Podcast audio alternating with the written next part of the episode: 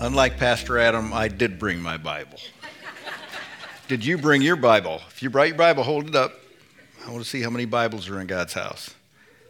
Excellent. Saw a lot of phones up there. Oh, so we're in, we're in this series. Uh, this is part two of a three part series where we're looking at uh, end time action steps. If we believe we're in the last days, then what does the Bible tell us to therefore do? And so we're looking at it from that perspective. So I went through the New Testament and I read through all the scriptures that talked about the Lord's return, uh, second coming, what's going to be like in the last days. And then I was I, I specifically looked for action steps. What therefore should we be doing? So we're going to look at uh, a couple more of those uh, this morning. And we're going to start out uh, in 2 Timothy chapter 3, verses 1 through 5. Here's another portion that talks about what it's going to be like in the last days. And see if you can pick out what the action step is, starting in verse 1. But know this that in the last days perilous times will come.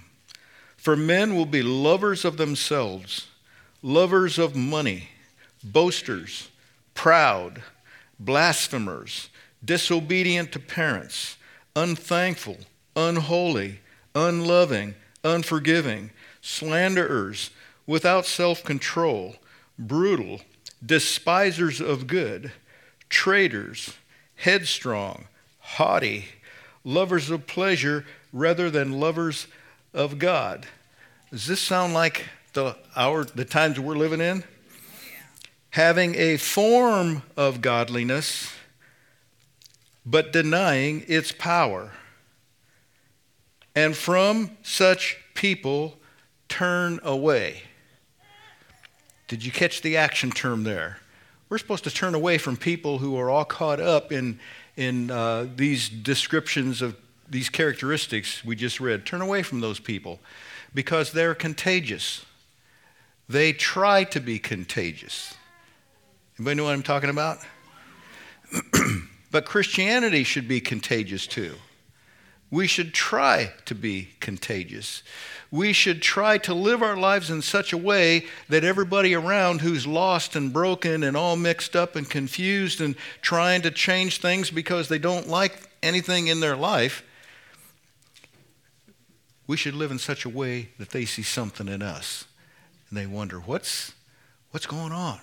What is it with those people? Having, I like this, this, this is a great description. They have a form of godliness, but deny the power. What is a form of godliness? They, it means they, they have an action, they have an appearance, they have.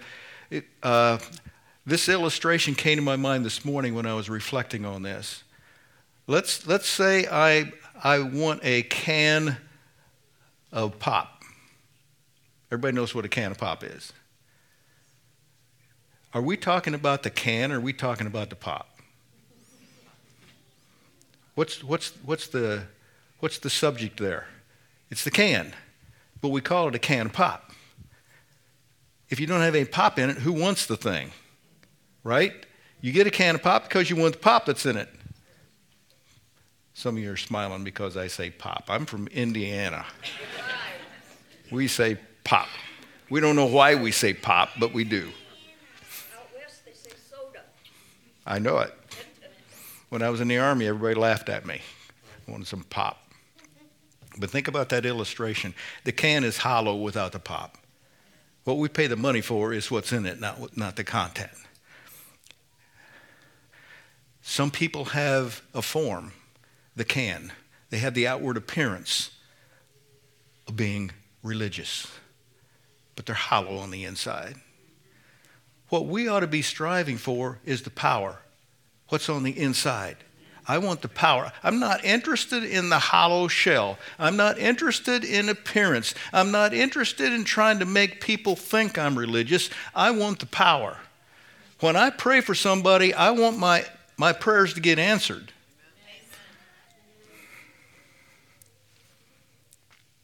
So don't have hollow faith.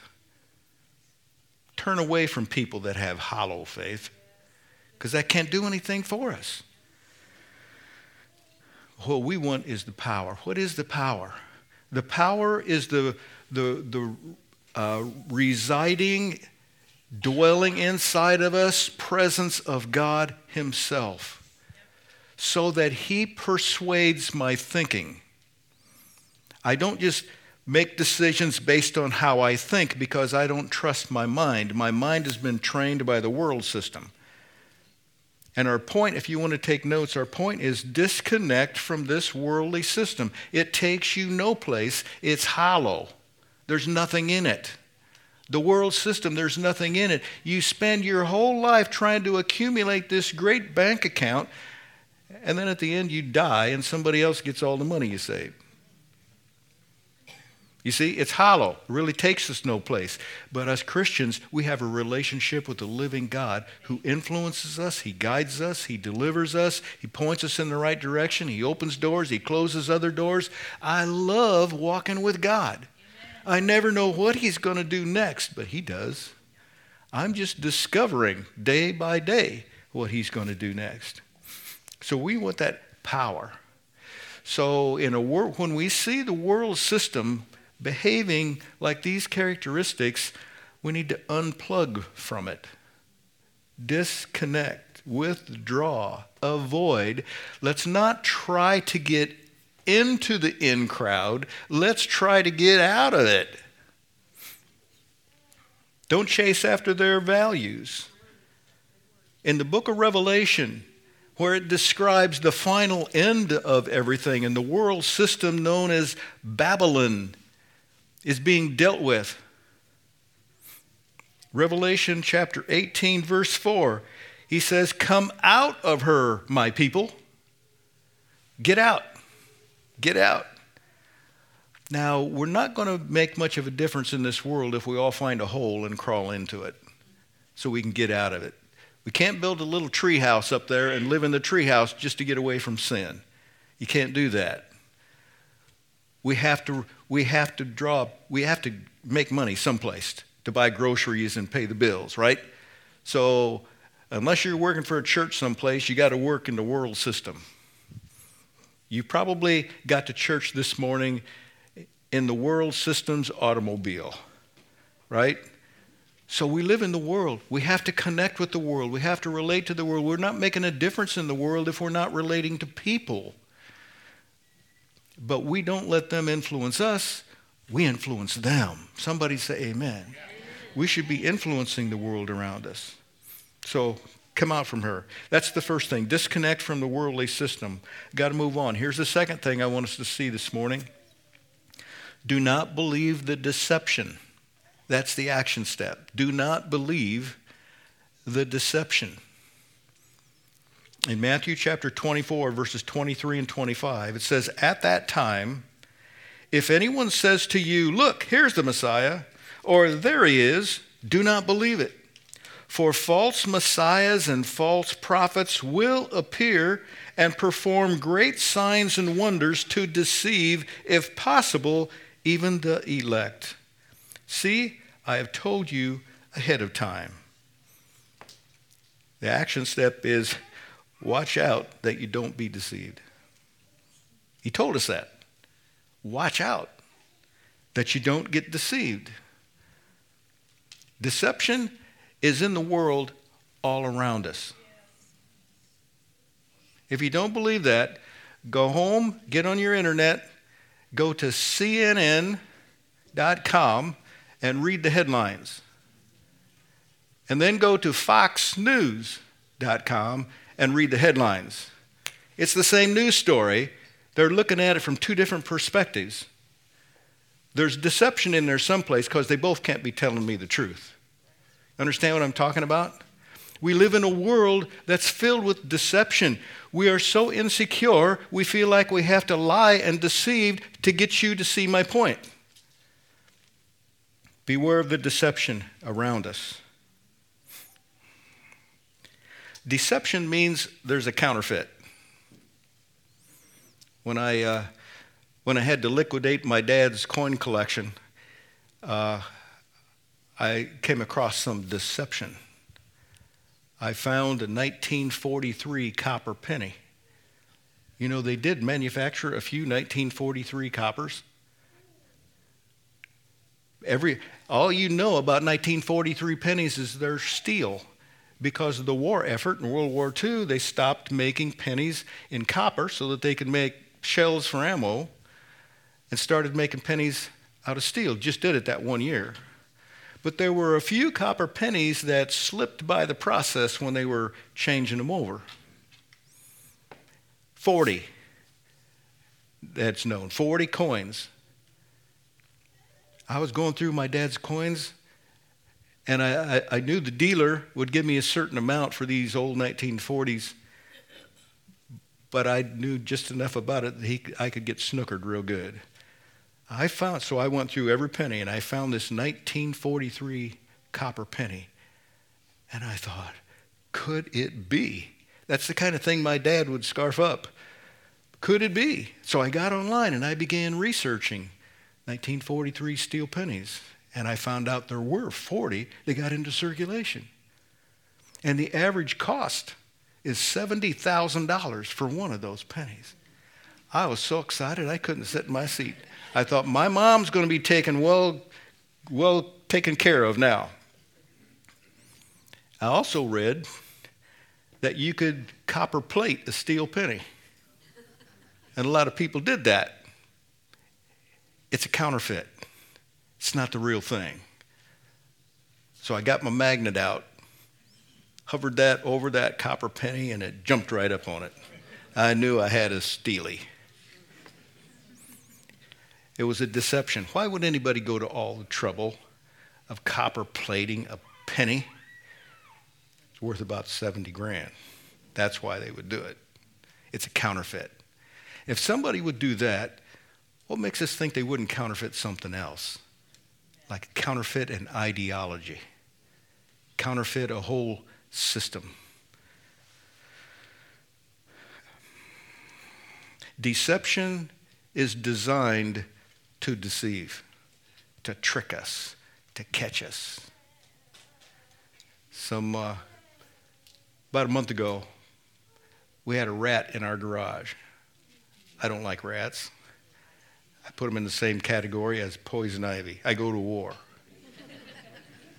so that night, I didn't see it. My, my wife saw it, and then I, had, then I saw it later. So I put a couple Cheerios on the corner of one garage, one, one corner of the garage, and I put a couple bran flakes on the other side, and I wanted to see which one that rat would go for. Well, next morning they were all gone. so I knew he was hungry. So I bought a trap, baited it with peanut butter and Cheerios, and got him. I had to deceive him because rats are about as smart as me. So I had to outsmart the rat. And the way you catch a rat is to deceive him. Do we have any rats in here? Because Satan knows how to deceive us. He knows how to catch us up in something, make us think it's really important when it's really not, and ignore the things that really are. 2 Thessalonians chapter 2 verse 3 says, "Don't let anyone deceive you in any way, for that day will not come until the rebellion occurs and the man of lawlessness is revealed, the man doomed to destruction." The end, don't let anybody tell you this is the end, this is the end time, because the man of rebellion will be revealed first. Do we see the setup for that? There is a world in rebellion. Whatever the, the standard is, they want to pervert it. They want to warp it. They want to, they want to go the other direction. I could go off on that, but I'm a historian and would bore you silly. So, not until the rebellion comes. Re- the rebellion, the deception promises better things. There is nothing better than a personal relationship with Jesus Christ because that goes all the way through to eternity. Everything else is temporal.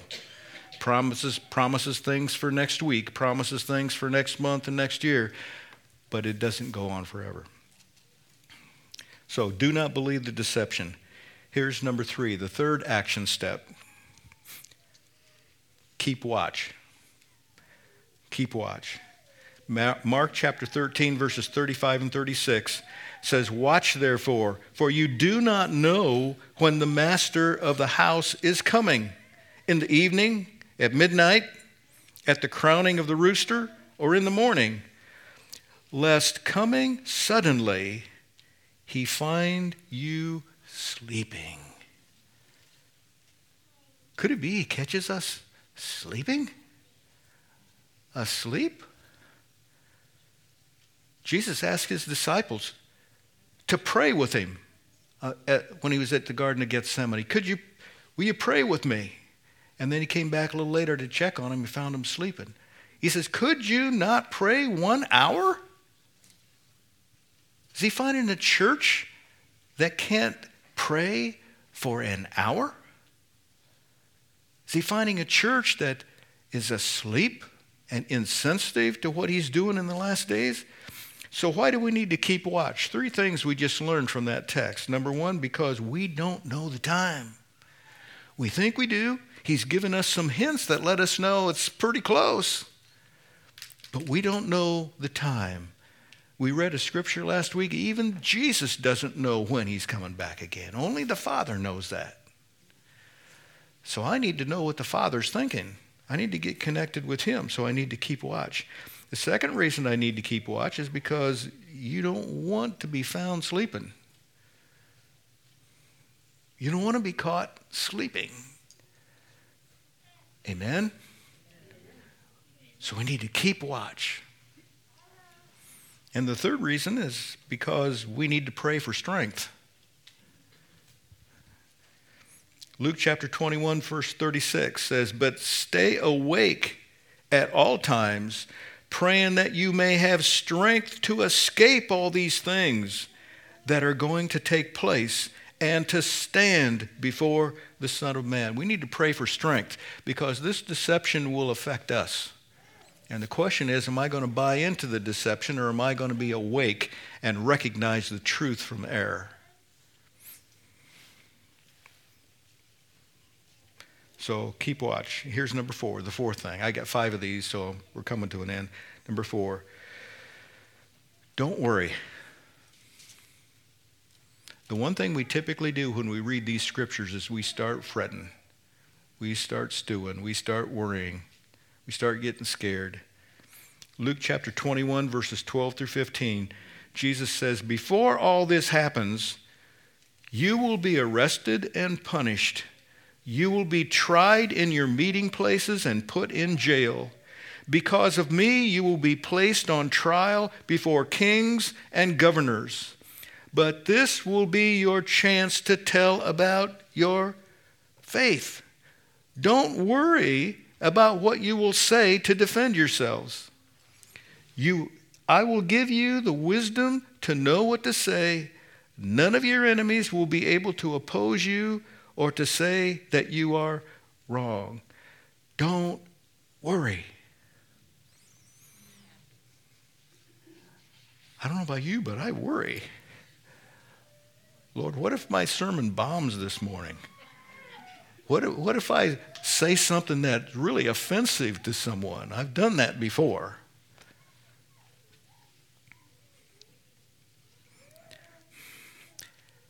we need to ask God for a holy confidence. The opposite of worry is having confidence. And my confidence can't be in me because I don't trust me. My confidence has to be in the Lord, whose spirit resides within me and within you. So we need to be people who don't worry and stew and fret. Have we put our lives in the Lord's hands or haven't we? If we've put our lives in the Lord's hands, then He's going to take good care of us. We can rest in that. I may not know what tomorrow holds, but I know who holds tomorrow. Therefore, it's okay. So don't worry. Have that confidence. In the context, he's saying, You're going to be persecuted. But that persecution is going to open big doors.